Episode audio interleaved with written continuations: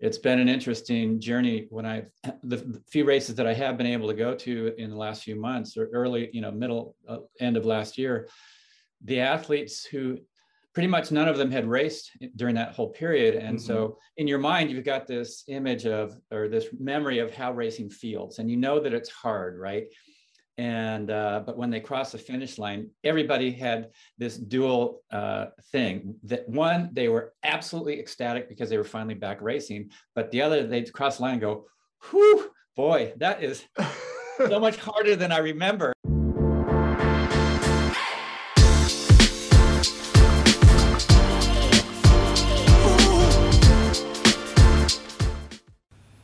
This episode of the Smart Athlete Podcast is brought to you by Solpri. If you're active at all, whether you're running or simply out walking for the day, you've probably experienced one of the number one problems that active people have, and that's chafing. Solpri's all new, all natural anti chafe balm solves that problem while feeding your skin the vital nutrients it needs to be healthy. If you'd like to stop chafing once and for all and treat your body right, Go to solpri.com to check out the anti chafe balm today. That's S O L P R I.com. Welcome to the Smart Athlete Podcast. My guest today, starting off season four, really probably needs no introduction, and you'll know exactly who it is before I'm done, but that's okay. He is six time Ironman world champion, 10 time champion at the Nice International Triathlon, which is now Ironman France. He is the inaugural ITU world champion, um, which we're going to get into. I got to give him a hard time about this. Uh, in 2012, he was voted the greatest endurance athlete of all time by ESPN. Uh, he's the founder of Mark Allen Sports, which includes coaching, public speaking, personal performance coaching, and a number of other things, um, which I'm sure he can tell me about here in a minute. Uh, despite his storied history, he tells me if you'd like to find him, it's likely not going to be uh, on the bike or in the pool, but out in the surf in Santa Cruz welcome to the show, the great Mark Allen. Hey, great to be here, Jesse. And uh, but like I said before we got going, uh, you know, for you listening, you didn't know, but we had to reschedule. Um, I had my COVID booster last week, and then I was like flat out in, in bed one day, and Mark was, uh, you know, willing enough to reschedule for me, uh, which is always nice since you're taking your time to hang out with me, and then I was out. So um, thank you again. Just want people to know that uh, you're very accommodating, and uh, I really appreciate it. So, well, we've all had to be accommodating for you know the last two years, really. I mean, yeah. going into COVID, which everybody probably thought was going to be a few weeks or a month. Yeah. It was that whole thing of, oh, well, okay, this one race got canceled, but I'll do the one in July. And mm-hmm. then it was, mm-hmm. no, the fall will be fine. And then here we are. It's going to be, well, it, it, when this is out, it's 2022. Ironman has not had a world championship, a full distance world championship since 2019. Yeah. You know, three, basically three years ago. That's a pretty mind boggling stat. And it's, it's been an interesting journey when the, the, few races that I have been able to go to in the last few months or early, you know, middle uh, end of last year, the athletes who pretty much none of them had raced during that whole period. And mm-hmm. so in your mind, you've got this image of, or this memory of how racing feels, and you know that it's hard, right? And, uh, but when they cross the finish line, everybody had this dual uh, thing that one, they were absolutely ecstatic because they were finally back racing, but the other, they'd cross the line and go, whew, boy, that is so much harder than I remember. so anyway, it was fun. The first race I went to was um, 70.3 Hawaii up on the northern uh, Kona coastline there, Kohala Coast on the Big Island back in June. And uh, yeah, so that was really fun. Yeah, there's always something about it, it doesn't seem to matter like how much training you put in. Like if you haven't done gotten a rep in with an actual race, there's just something something different about putting it all together on the day, especially the longer stuff. It, it just I don't know. There, there was always an edge to me. I, you know, clearly you figured out uh, how to really get it down. You know, I raced the 70.3 for a couple of years, uh, trying to earn that professional license. And it just seemed like I could never quite, at the end of the race, I was just like zonked. I could never finish a race and be like, I'm tired, but I'm all right. It would always be like I'm about to collapse. Mm-hmm. So You just- You just needed a good coach. That's all. yeah, well, yeah, you know, I I I think some of it's that. I I think some of it's just timing and maybe my physiology. I'm not sure. Um, my coach did the best best he could with what he had to work with. Mhm. Um, I think some of it just I probably pushed myself a little bit harder than I should on race day instead of like, you know, staying harder but not too hard. And then you know you find out where your limits are, like we were talking about my experience at Santa Cruz before we got going, um, which I don't need to recount that for now. But um, I was when when I saw I had you on the interview schedule, um, I started talking to all my various triathlon people and friends. I said, "Are, are there any questions do you want to ask Mark Allen?" Because you know you've been around the sport for a minute. Lots of people have seen you, you know, do your thing, and surprisingly, a lot of people were like, "I'm not sure what to ask him." My coach said, I have a question for him that's inappropriate for the show, so I'm not going to tell you. And I'm like, well, what the heck was that? Like, well, we need to know what that was.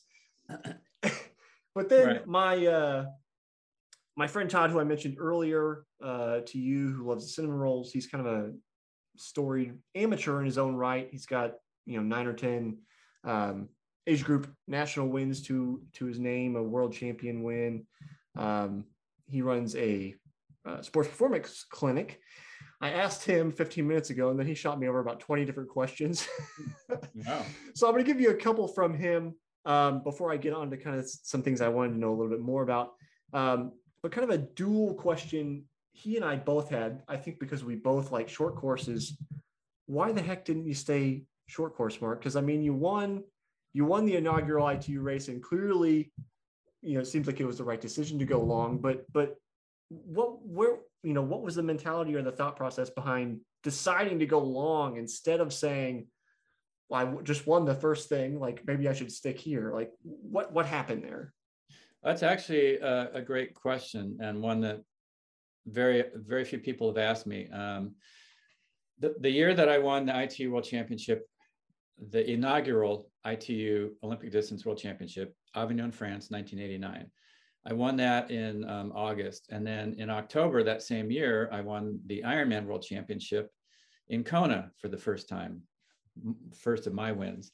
And so, you know, back in, in that period, that era of triathlon, the, the pros were pretty much, most were expected to race really well at short distance and long distance. There was very little specialization except for a few handful of people who just knew that there's no way I'm hardwired to do an Ironman, or there's no way I'm hardwired to be able to go fast enough to beat all you guys in, in the Olympic distance.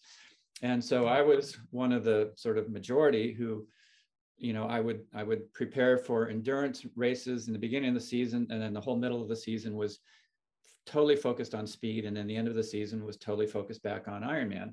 And so I actually had this what I felt like um, wa- was a really broad base of physiological fitness that a lot of athletes now do not have because they categorize themselves either short or long. And so, you know, the short guys, they do some long days, but they don't put the same effort in that they do with the speed work. And long guys, they still do their speed work, but they don't put the same effort into it that I did when I was competing. So anyway, at the end of that year, I asked myself that same question. It's like, wow, I won, I won ITU Worlds and I won Kona. And I really feel like I should I should focus in on one or the other of those, you know, tracks in triathlon. And so I thought, well, let me just sit back and see what people are talking about. And you know, at the end of the year, ninety percent of what was talked about was my win in Kona.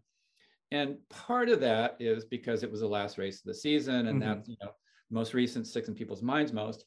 Um, but I really felt like, okay, hey, I'm good with that. You know, why not? And so that after that, I kind of decided, yeah, let me let me really make um, Ironman be my focus for a couple years, and and however everything else pans out, it will be fine. well i know it, you know you probably know as well I, i'm not saying anything new to you but for, for the listener in people's minds for a long time even still now depending on how like disassociated from the triathlon community you get when you say triathlon it's Kona, right? Mm-hmm. Like that's the association. And it's been built up over the years. Like it didn't, you know, clearly didn't start that way. It's taken time, it's disseminated to the public. And ITU is working on it by, you know, getting into the Olympics, trying to have more notoriety, trying to get TV time, all that kind of stuff. Does that, you know, I'm not sure exactly in that time frame, we're in 89s or 32 years ago. Um, it, does it factor in to your your thinking there? Like this is is already or or is going to be the big kind of like n- notorious or notoriety kind of race where sponsors are going to care about, more about me if I, you know, pay attention to this race, or does that factor in at all? That that was part of the decision making process for me. You know, like just where am I going to get the most support financially from sponsors? But that was definitely down on the list. You mm-hmm. know, like I, I, I told people throughout my career, and I continue to, to say that a lot you cannot pay somebody enough money to put themselves through the training you have to do to become an Ironman champ. You yeah. know, it it has to be a drive that comes from within you, um, and it has to be a kind of like a to actually make it happen. It has to be a strong desire to do well there, and then on race day, you kind of have to just let that desire go and, and just figure it out because it's never going to follow your plan. Yeah. So yeah, you know, there was a financial decision, but I think nowadays there's more of a financial decision to what people are doing. So mm-hmm. maybe one set of athletes is doing, you know, Super League, and another ath- set of athletes uh, they have a great support system for, um, you know, the whole Olympic movement, and so that's where they're going to focus. And you know, so uh, but no, that was was I doing it for the money? Was that the decision? No, definitely not. Yeah. Well, it's, it's just I ask it because of, I mean, the reality of the cost of the sport. You know, you need gear, you got to travel, you got to stay places. Like, it's not a sport you can. Well, some people get by on a shoestring, and some people try to work a regular job and also do the sport. Which, for those that can, kudos to them. Um, but it is taxing financially and you know obviously physically so I didn't know whether it was like you you know you felt like I'm going to have more support in that environment. And again, because we're going back, to, that's the year I was born. So sorry to date me and date you a little bit. Um, but you know, I it's like I don't know what the environment for triathlon was like at that time. So I'm just trying to like I guess peer peer back a little bit and, and figure out what that was. You know what how what was going on in triathlon culture, I guess. No, I, I, was seven years into my career. I started in 1982, and at, at the very end of 1982, I was I got some financial support from a local investment company that had a triathlon team in San Diego, and all of a sudden, I didn't have to work, and I'm like, "You're going to pay me to train? Are you kidding? That is friggin' awesome!" You know? Yeah. And right after, then in 1983, um, Nike picked me up, and they were my main sponsors for you know a gazillion years. And so by the time I got to Kona in 1989, I I I didn't I was I was fine as far as having support. I could train full time. There was not a question of whether I was going to be able to make my mortgage payment or anything like that. So, um, but it's a tricky thing for people coming up. You need initially probably either rich parents or you've got a trust fund or you've got a national governing body that's supporting you mm-hmm. um, because it's very difficult until you start to show big results um, you're not going to get really big sponsorship from you know support from companies.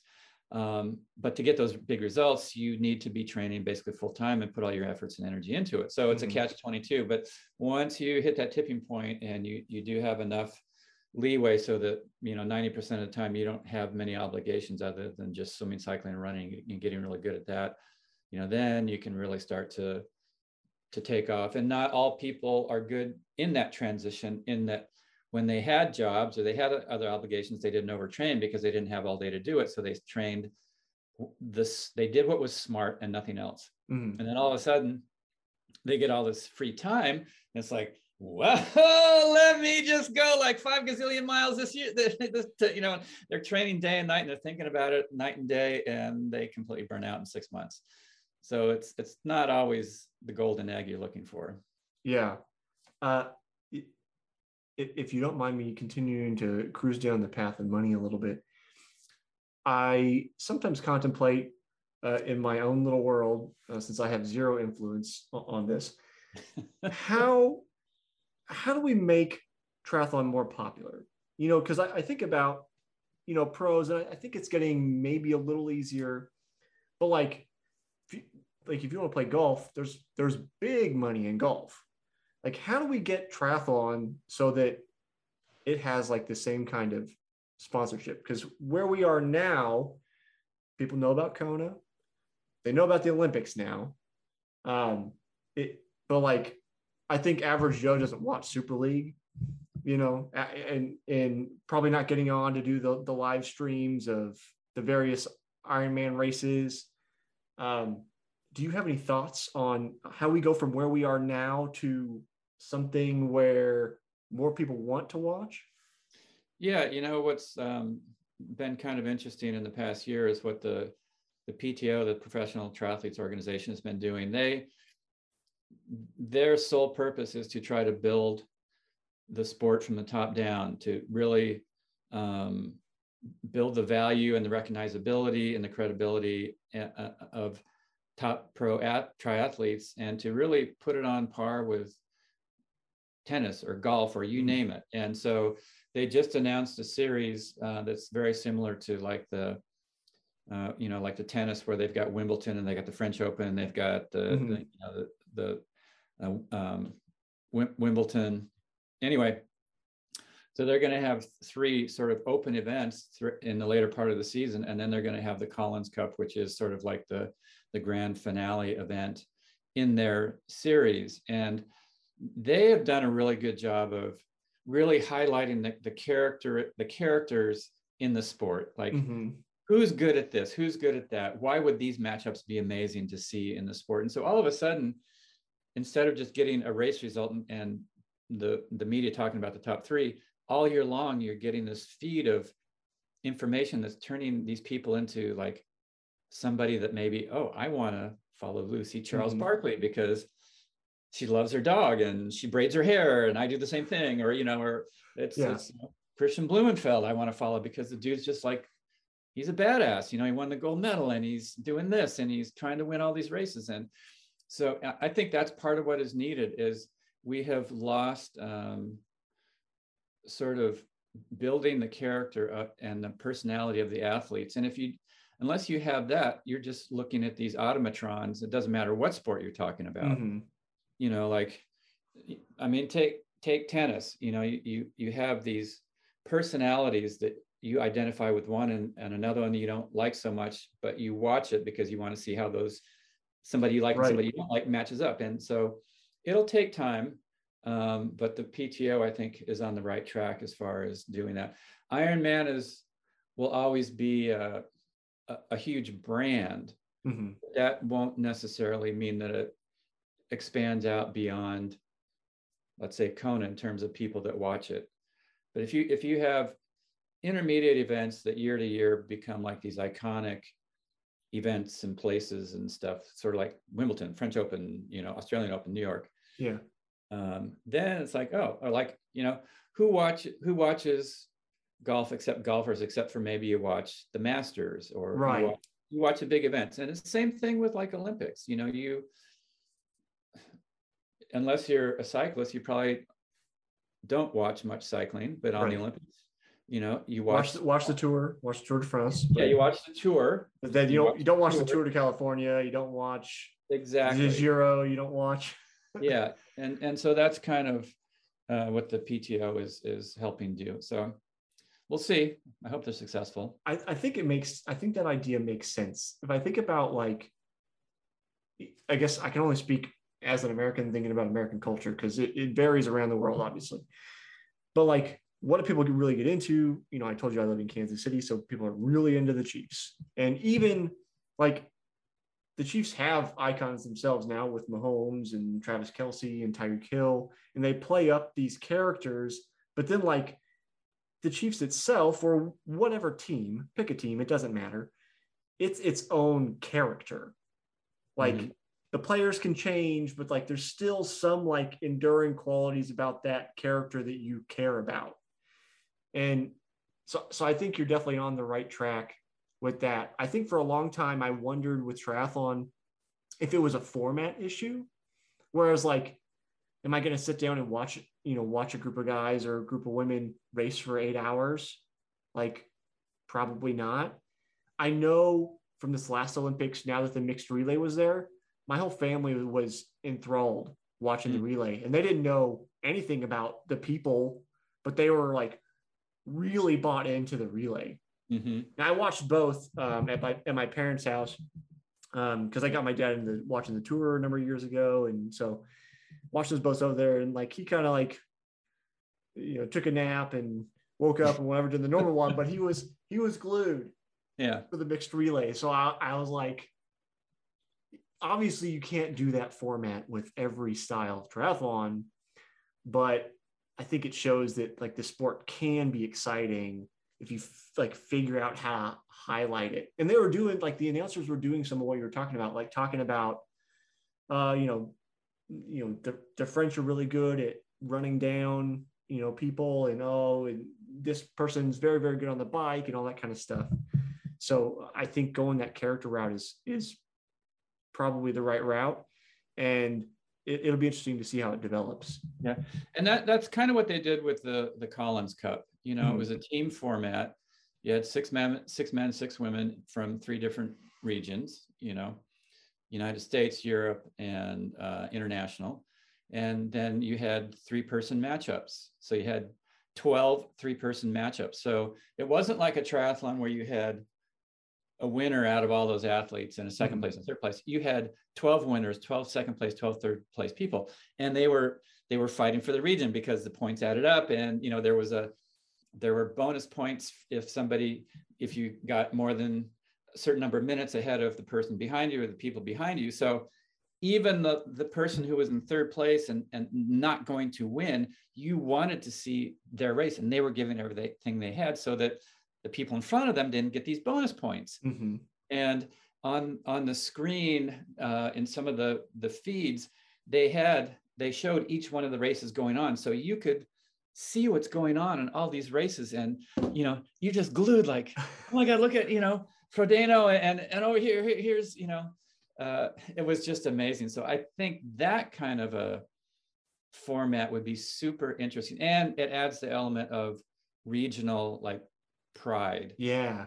Like, you know, uh, maybe people in the United States may they maybe they don't watch um, World Cup soccer so much, but maybe in in the in the you know the the World Cup when it's happening, maybe there's a country that they identify with, mm-hmm. uh, and so they want to watch it because of that country as opposed to necessarily the teams. It's kind of like right. what you're saying as far as you know, like the Raiders, they have their their team right whatever and you know green bay has got their team thing and something like that yeah it'll be interesting um thinking about the characters that would be playing out that you you mentioned Frodeno and I, I know you've got a video out um, talking about Blummenfelt and and that that time he set even though I know it's been pulled back now officially um I, I wanted to ask you about your thoughts. And again, this is a, a question from Todd.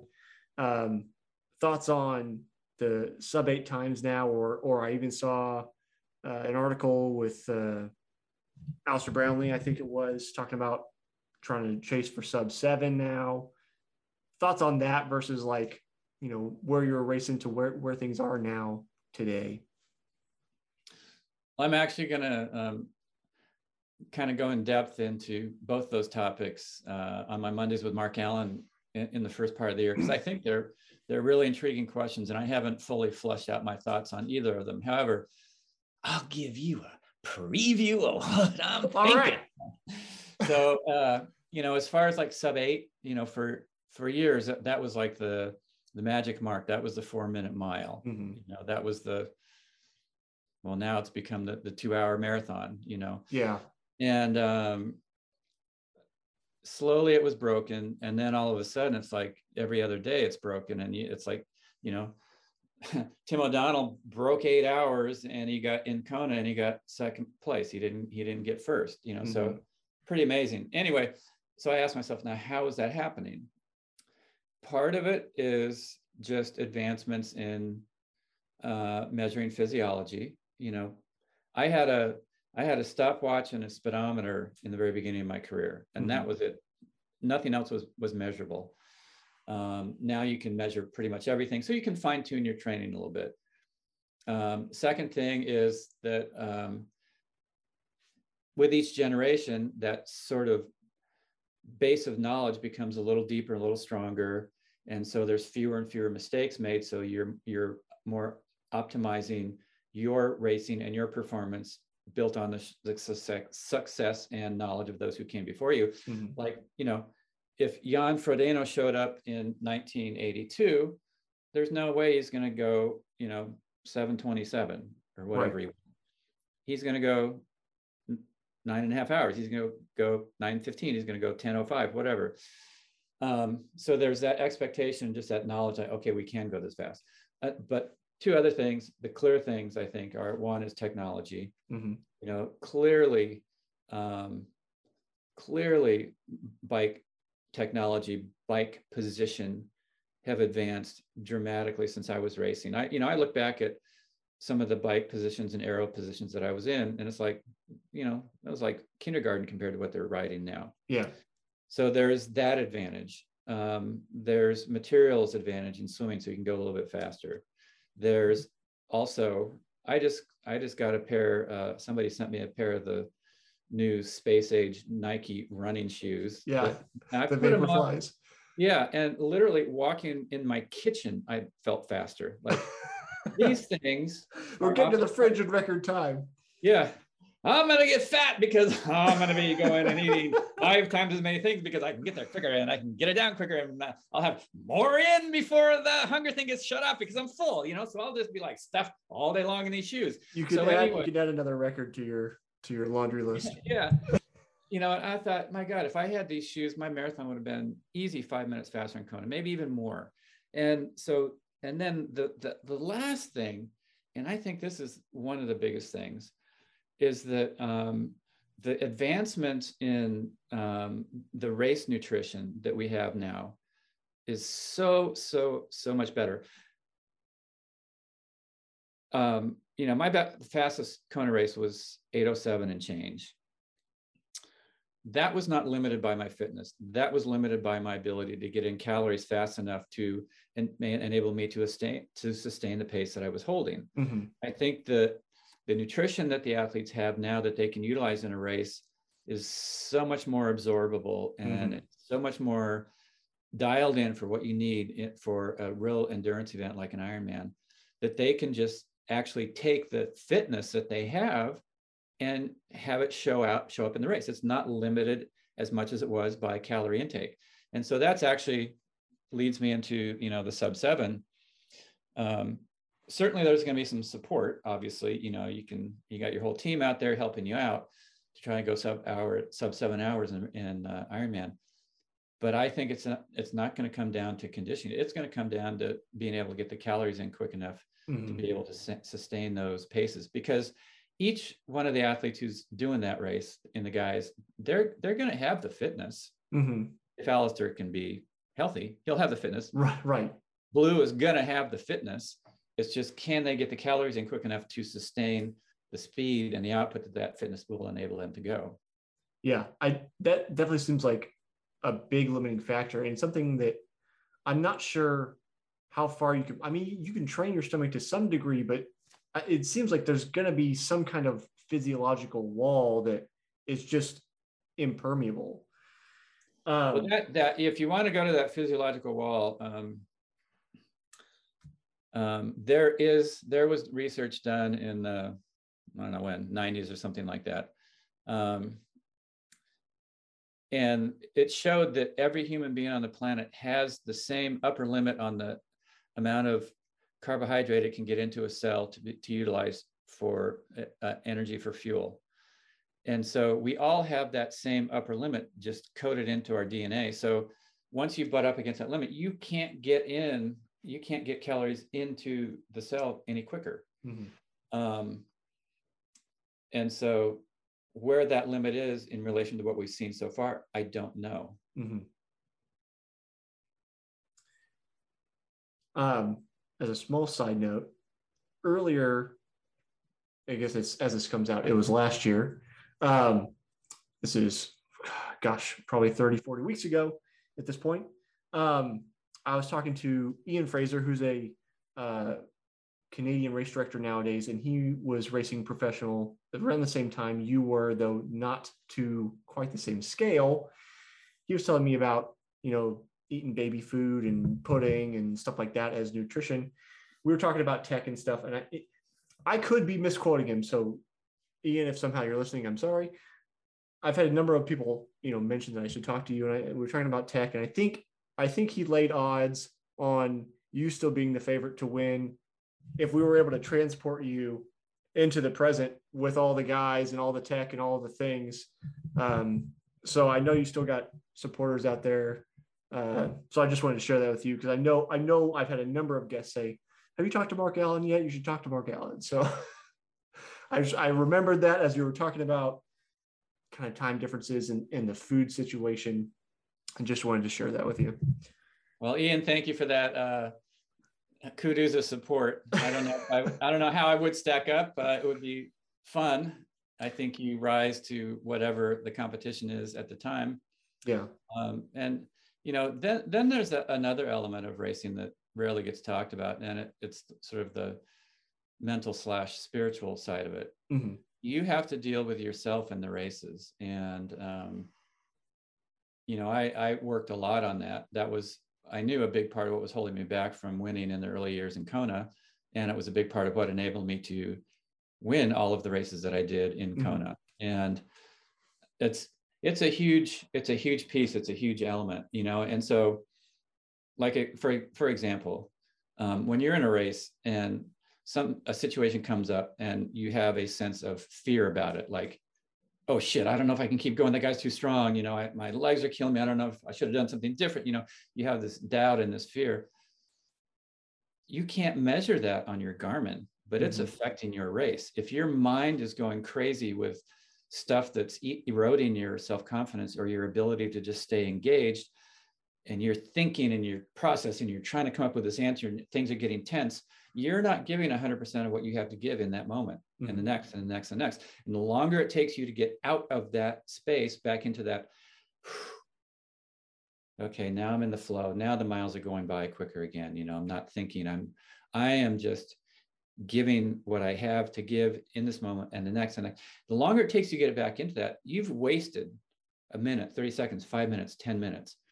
And most athletes, I think, just hope that they're going to be able to deal with themselves when they're in the race. Mm-hmm. But hope is not a strategy for yes. doing your best. You know, and so I I really focused on that. That was a big part of my preparation. I would take time away during the season to do retreats with a gentleman, Brant Secunda, who teaches a very traditional uh, way of life from a, an indigenous culture in, in, central Mexico, the Huichol people. And there were so many practices that I that he taught me of being able to quiet your mind, to just being able to trust that no matter how something turns out, it's going to be fine. I will be fine. Life will go on. You know, just eh, connecting with nature in a way that enabled me to look around at that stark black lava in Hawaii, instead of looking at it like it was a hell, I could see that it was really this incredibly beautiful, powerful paradise, and to just almost breathe in that energy and mm-hmm. that that that um, amazing uh, beauty. And in that, I felt like I was in these moments where I was limitless in terms of what I could accomplish and do. And that's so different than the early years where I felt like it was impossible to do anything that I had come there to do. Mm-hmm. So I was working at both ends of the spectrum, the the limited side in the beginning of my career and second half of my career really working on that outer outer edge of like, hey, really anything's possible. You know, like when I came off the bike, my last Ironman, 13 and a half minutes behind Thomas Hellriegel. When I first started on the marathon, I'm like, this is friggin' impossible. And then mm-hmm. I shifted into that anything is possible. How how can I get a little more out of this than I've ever gotten before? And so anyway, I think that's that's going to be the final piece that um, people will start to want. You know, we're still still continuing to get improvements in all the technological numbers, all that kind of stuff. Mm-hmm. Eventually, I think everybody kind of go, okay, we might get 30 seconds or a minute, but we're not going to get these big gains. Where can we get it? Let's work with the human being. Let's work mm-hmm. with personality, the inner character, the inner drive, the strength, all the things that you can't measure. Mm-hmm. That that makes me think about um, one of your episodes of Mondays with Mark Allen. I watched um, is uh, the secret to being your best at any age, and I, do you mind if I spoil the episode a little bit? Oh, here? definitely. Okay. Um, way. Okay. So you know, you talked about you know the secret is being able to challenge yourself, and you know, not taking on, not not trying to eat a whole sandwich in one bite, so to speak, but you know, maybe a little bit bigger bite than you're used to, just a, a little bit extra, and that's that's the secret. And I wondered as I watched that, it's if you if you tear away all of this stuff the carbon shoes and the new bikes and the you know super cool aero positions and the helmets and everything and you get back to like just the basics of the sport or sport in general it, i wonder if you just focused on that how well off you would be you know what i mean like if you just said i'm not going to care like you take care of it, but just like I'm not going to care about all these things. I'm just going to focus on trying to be a little bit better every day, and that's it. Like, it, I guess I wanted to know, is it that simple, even on the pro level? I think it is. It sounds so simplistic, but um, you know, like they say, little by little adds up to a lot, and consistency is king in, in terms of um, performance. And you know if you're if you're injured or burned out and you're not training you're not getting better. Mm-hmm. um, but it's not just about training. Like anybody can go out and put in tons of miles. Anybody can go to the track and go hard. But the question is how can i how can i challenge myself to do something in this workout that is a stretch for me so mm-hmm. maybe maybe it's a recovery run you're not going to try to go faster because the objective is not to re- not to get faster, it's to recover. And so, how can you do something that stretches you within that recovery run? Well, maybe I can try to increase my cadence rate a little bit. Maybe I can try to spend more time with my upper body relaxed. Maybe I can see how much of the run I can do in that quiet space where I'm not thinking and analyzing and planning, but just more being and being aware of the world around me and feeling calm. And maybe that's hard for somebody, you know, it's not easy to feel calm. We have to practice it. Mm-hmm. Uh, and when you practice it in motion in that thing that eventually you will be doing in chaos in a race, mm-hmm. It becomes more of a place that you can utilize. You can find that calm place. So anyway, I, and I, I you know reflect have reflected back on my career and i realized so much of my training was spent in that uncomfortable zone that stretch zone like i i rarely did workouts that um, there wasn't uh, some aspect of it that was a bit of a stretch for me but the catch of that stretch is that a lot of people go okay I'm going to test myself today and I'm going to do something I've never done before. And, you know, I'm going to go run a four minute mile. I've only run a seven minute mile, but today I'm going to run four minutes. And so they just go completely over their way out into the, the outer boundary of what they're capable of, stretching themselves hugely, which is okay to do once in a while, but then they try to come back the next day and do it the same thing again. And, you know, in a few weeks or months or six months down the road, they're completely burned out. And so that does not, you, you have to match the, the goal of giving yourself a little bit of a stretch each and every day, but at the same time being being completely knowing that you're going to be able to be consistent. So today you stretch yourself, but you know tomorrow you're going to be able to get up and do what you have planned, and the day after that, and the day after that, and the day after that.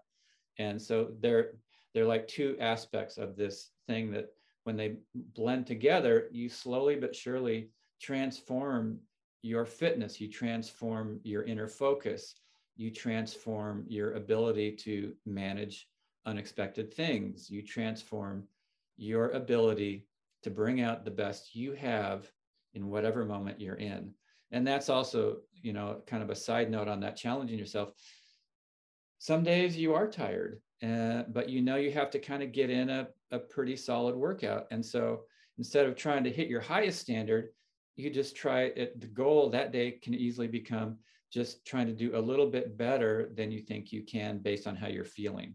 And that is a success. And that is a that's such a skill that will serve an athlete well in a race because in races you don't feel 100% of, uh, the whole way through. You know, if you're in a 70.3 or especially an Ironman, you're going to have a few moments where you feel like a champ, and you're going to have a lot of moments where you feel like I don't know if I can even keep going. Mm-hmm. And so, you know, if you're in one of those down moments and you haven't practiced that ability to just give the best you can to be your best self in that moment, you can give up, you can back off, you can like just sort of throw in the towel, and then you never you never come back up to that high point again in the same race. I had hundreds of moments in every Ironman that I had, even in the wins, where it's like, I don't know if I can do this. I don't know if I can keep going, but I would just like nip those thoughts in the bud as quickly as I could and get into that focus of what's let me give the best I can right here, right now. And then things would come back up. Next thing I know, I'm like, I'm back up to friggin' 103%. I'm feeling really good. And these guys are actually going kind of slow. I like this, you know. What I really love that you mentioned, and then it, echoes. I think you mentioned it in that episode I watched um, of Mondays with Mark Allen. is about being good at a recovery day, like challenging yourself to be because there's. I mean, I'm sure you know, you know better than most people. There's so much emphasis on like go harder, you know, be like.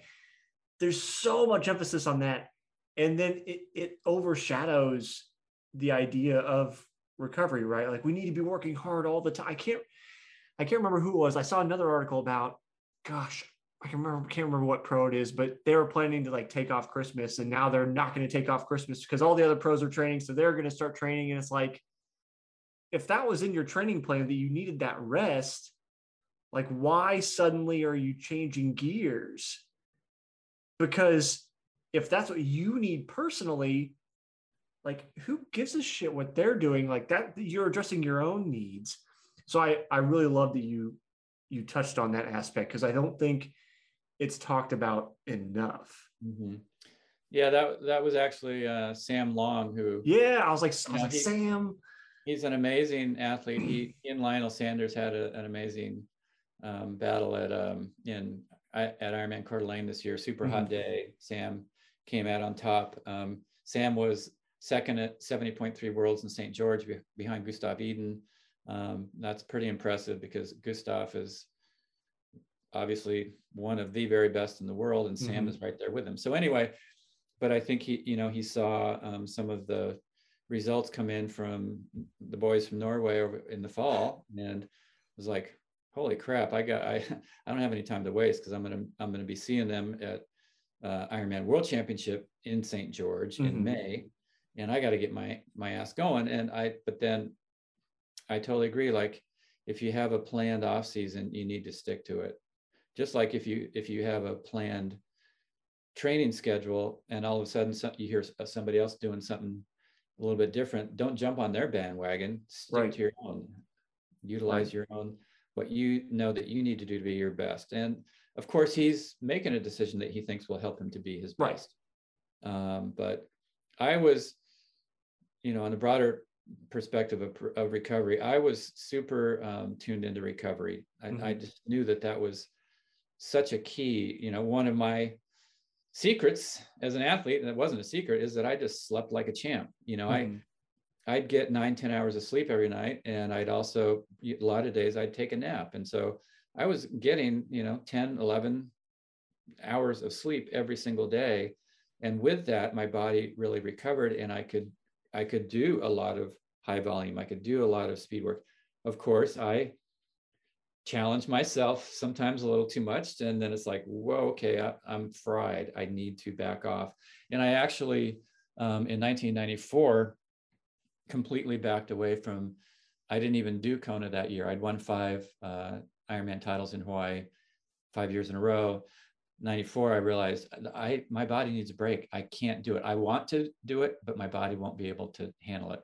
And so i basically took that entire year as a recovery year did a, scaled back race schedule uh, didn't do as many long days didn't do as much speed work and even after a year of like cutting back i was still in need of recovery when i went into 1995 so i as much as anybody know how important recovery is to peak performance Mm-hmm. And like you said, it's very underrated, very under talked about, very low emphasis uh, on on the scale of things. That's something that you know in my coaching, I really try to get the athletes um, tuned into and tell them guilt free. If you need to take a day off or cut a workout back, you need to do it. You know, mm-hmm. life comes first. This has to enhance everything you do in life. It shouldn't be add, it should not add to the stress of your life and you have to keep your body healthy and and they they actually hearing that thing like really i can do that guilt free i don't have to like go oh my god i've got to put that long ride on another day and cut it up into six different pieces so i can get it on done, yeah. done in between my meetings. It's like no you just you have a million other ones coming up. Just let it go. And they kind of go oh and you know and i get notes all the time. Man that was so good that i took that day off because now i feel really good again. And that's what you want to feel. That's what you want to experience. Yeah, the idea of you know life comes first triathlon enhances your life it, not the other way around. You're not the first person to to preach that to me. Um, the first person i remember preaching that to me is uh, barbara lindquist who i you may be familiar with. Of course. Um, i was like i would i would guess so. Um, she's todd's coach. Um, i you know uh, I text her from time to time. I was a hanger on in the collegiate recruitment program, which she was in, you know, in charge of for a number of years and is, you know, directly responsible for bringing in the large stable of very impressive women that are, you know, performing for the U.S. nowadays. Um, but she, you know, at every clinic I ever went to with her, that she always talked about that, that even if you're trying to be a professional, life comes first triathlon should enhance your life. And I think it's interesting to me to hear, you know, all to, to, to lump you together, I'll say two champions. Um, you know, different disciplines, obviously, ITU for Barb and long course for you, but say the same thing. Because I think if you if you go from I'll say average Joe level, that's they'll they'll be like, oh no, Mark Allen's to preach all about just work harder and work harder. And, and that's clearly not what you say at all, you know? So I just, I think it's interesting um, that that subverts at least my own opinion of what the average person would think you might say. Mm-hmm. Yeah, I think a lot of people who are getting into the sport or maybe don't feel like they're um, at a high level, they're intimidated to ask me for coaching because they think, oh my God, you know, he's only going to be for like the pros and the people winning their age groups. And it's mm-hmm. like, I don't coach pros. I love age groupers. And I really love that. I mean, I love taking people who've been in the sport for many years and they, they're kind of at that point like, okay, how do I actually get a little more out of this? Because they, you know, they're working at a high level. Mm-hmm. But I also really love the people that are coming in that it's like how do i put all these friggin sports together you know what, yeah what do i what do i need to do what's what's enough and what's too much and it's really cool to see somebody feel very awkward in, the beginning and uh, and not knowledgeable and then just start going through the training and and starting to see these transformations in their fitness and their body and their performance and they're like wow you know they it, it's really does give them this uh, really sort of boost in i don't want to say self-confidence but just of capability like wow look what i can do mm-hmm. and that's really cool that's why i got in the sport you know i was I saw the Iron Man on television and it looked like the most nutty thing I could ever have dreamed up. Like, how can somebody do that? And I'm watching this and I'm like, there's no way these people can do that all in one day. You know, that was what my mindset back then. I was a swimmer growing up. And so 200 meters was the longest event I ever did. So mm-hmm. you're looking at these people going for hours after hour. It's like, oh my God. And so, um, you know, I thought, fine, after two weeks after I watched Iron Man, this was in 1982, mm-hmm. I thought, I want to go there and just see if I can finish it. And so it was that was a journey I was on. I didn't know what I was doing, cycling or running. I had the swimming down, but cycling running was like I had no idea. And but you know, over the course of that first year, I thought like, wow, look what I can do if I just sort of launch in and start training and see what happens and modify things as I go. And you know, it's here I am 2000 years later, still talking about the damn thing.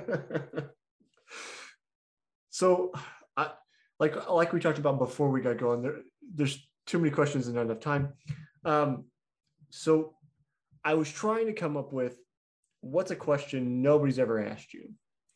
And I was like, I could spend, I don't know how long trying to figure this out. So I figured out a way around it um, so I, I, think myself clever, but not terribly clever.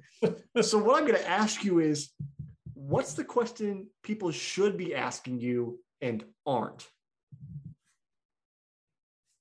I know it's vague, so so take a minute if you know. But what's something people should be asking you and and don't ask you?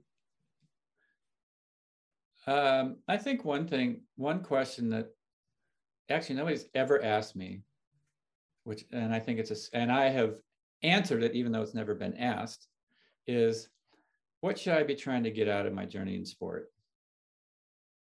What should I try to be getting out of this? Is it just fitness? Is it better health? Is it stress relief? What should I be trying to get out of this? And um, the, the thing that I answer many times without that question ever being asked is that your journey through sport should be something that transforms who you are as a person. That transformation can be physical, it can be emotional, it can be a change in your self confidence, it can be um, a way to really experience life in a way that requires you to do something that very few people like to do, which is to just completely surrender to what's going on and to respond and to bring yourself up by the bootstraps and create something amazing out of a situation that maybe in the moment looks horrendous. So, for example, you know, in my final Ironman, like I said, I I came off the bike in this was 1995. I was trying to win number six. I came off the bike 13 and a half minutes behind the leader, Thomas Hellriegel. I was 37, he was 24. Uh, nobody had closed a 13 and a half minute gap to become the champion at that point.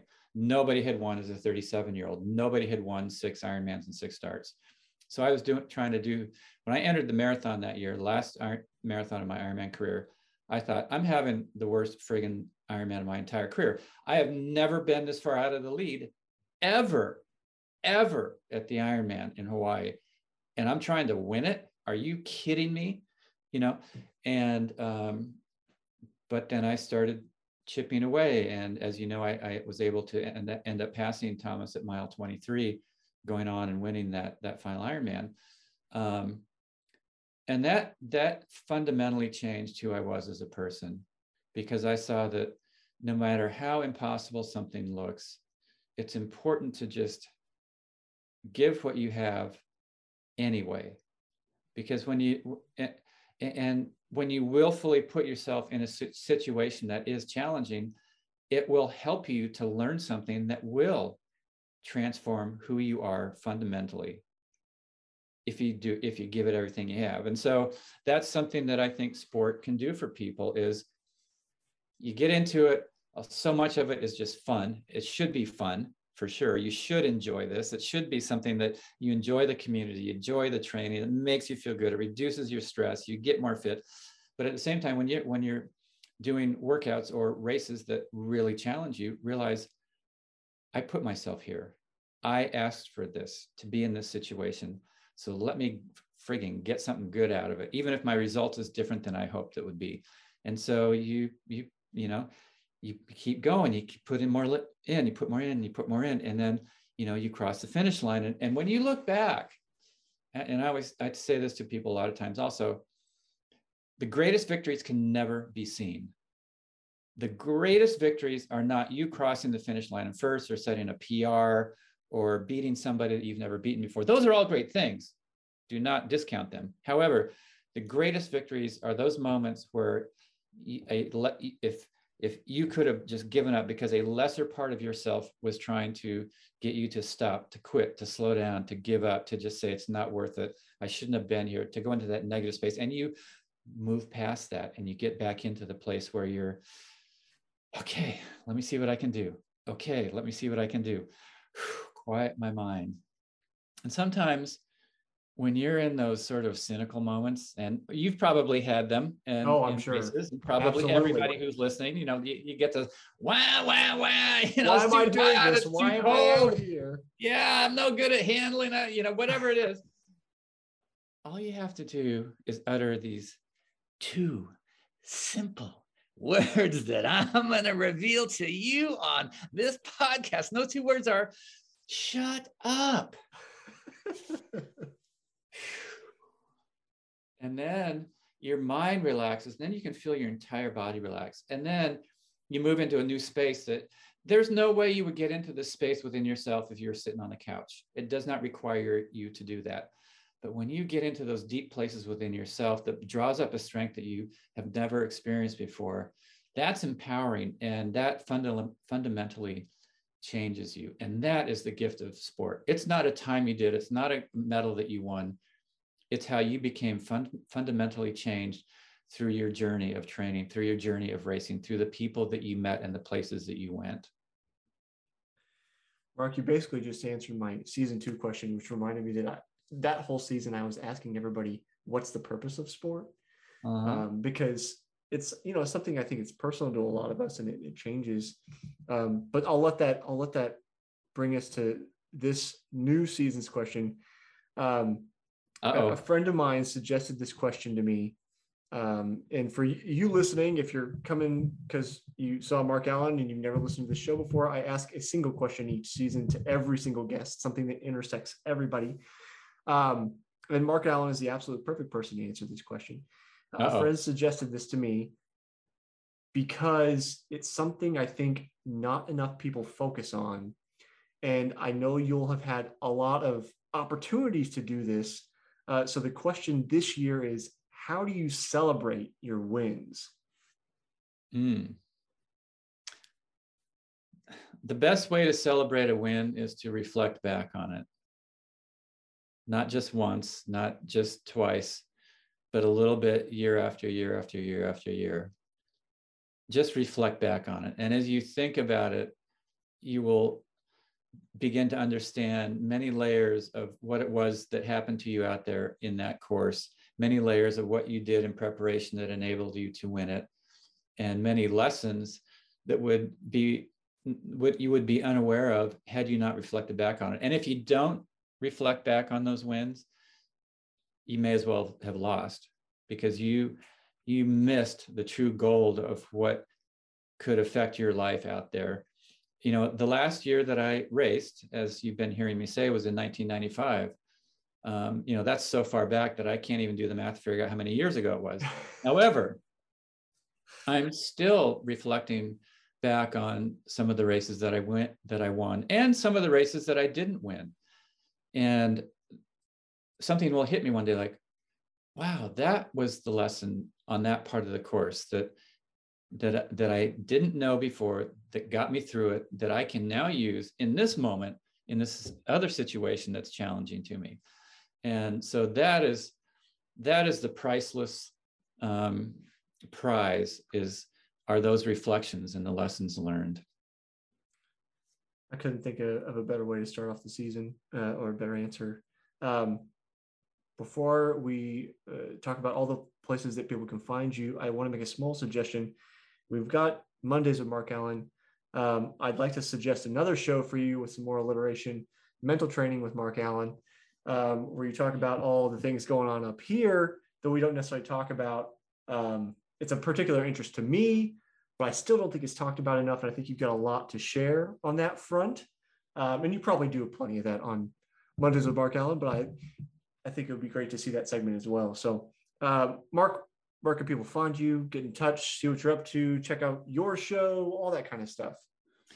Yeah, I mean the, the overall ball of wax you can you can find at markallensports.com. Uh, Scott Zagarino, who's the CEO of Mark Allen Sports, and and me, the founder, we put together a lot of different programs and, and options for being able to work with with me and, and with Scott on different um, aspects of performance and partnerships and and certainly markallencoaching.com where I do all of my coaching out of. Um, you can go to fitsoulfitbody.com if you're looking for that kind of mental edge. That's it's workshops that I co-teach with Brant Secunda, who helped me so many so many ways in my career to be able to win all those Ironman titles and many many other races. And we teach uh, the nine keys to a healthier, happier you that is in our book, fitsoulfitbody.com. You can also check that out. Um, you can see me on Facebook. You can see me uh, Instagram, Mark Allen Grip. Uh, every Tuesday night, most Tuesday nights, I have a, a, group ride, a public group ride, one hour workout on Zwift, and uh, just a lot of other. Stay tuned because uh, there's going to be a lot of uh, announcements coming up very, very soon. We, we actually started working with a company called and, and Tenant Products, which um, it's a it's a nutraceutical line of, of products that help you with recovery from training and not only from training but also uh, products that help you your your mind to get um, refreshed because that's a huge part of recovery also and that's kind of one aspect that i actually didn't talk about in that thing of why are people going faster now the mm-hmm. products that people have that enable them to replenish their cells and rege- uh, so that their cells can regenerate from the stress from the metabolic demand that's on cells in the, the training we do, that's so much farther ahead than anything that we've had that, that I had when I was training. You know, we for us it was like, you know, eat some salmon and have some greens and you're you're good to go. And like you just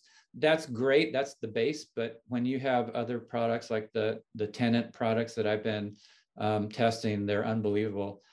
If I had had that, I could have recovered even so much better. Mm-hmm. It's just anyway that and so that goes to partly to that nutritional aspect that i was speaking about you know you've got your in race stuff that enables you to go faster in the race and then we have products now that enable us to recover so much quicker and so much more efficiently and that's key everybody out there you're going to see me a lot this year do check out mark mondays with mark allen on youtube i'm always talking about something and every once in a while you, i bring in a, a guest uh, commentator, Tommy Buzzcut, and you will be amazed at some of the garbage that comes out of his mouth. So check that out. Mark, thanks so much for hanging out with me today. Thanks, Jesse.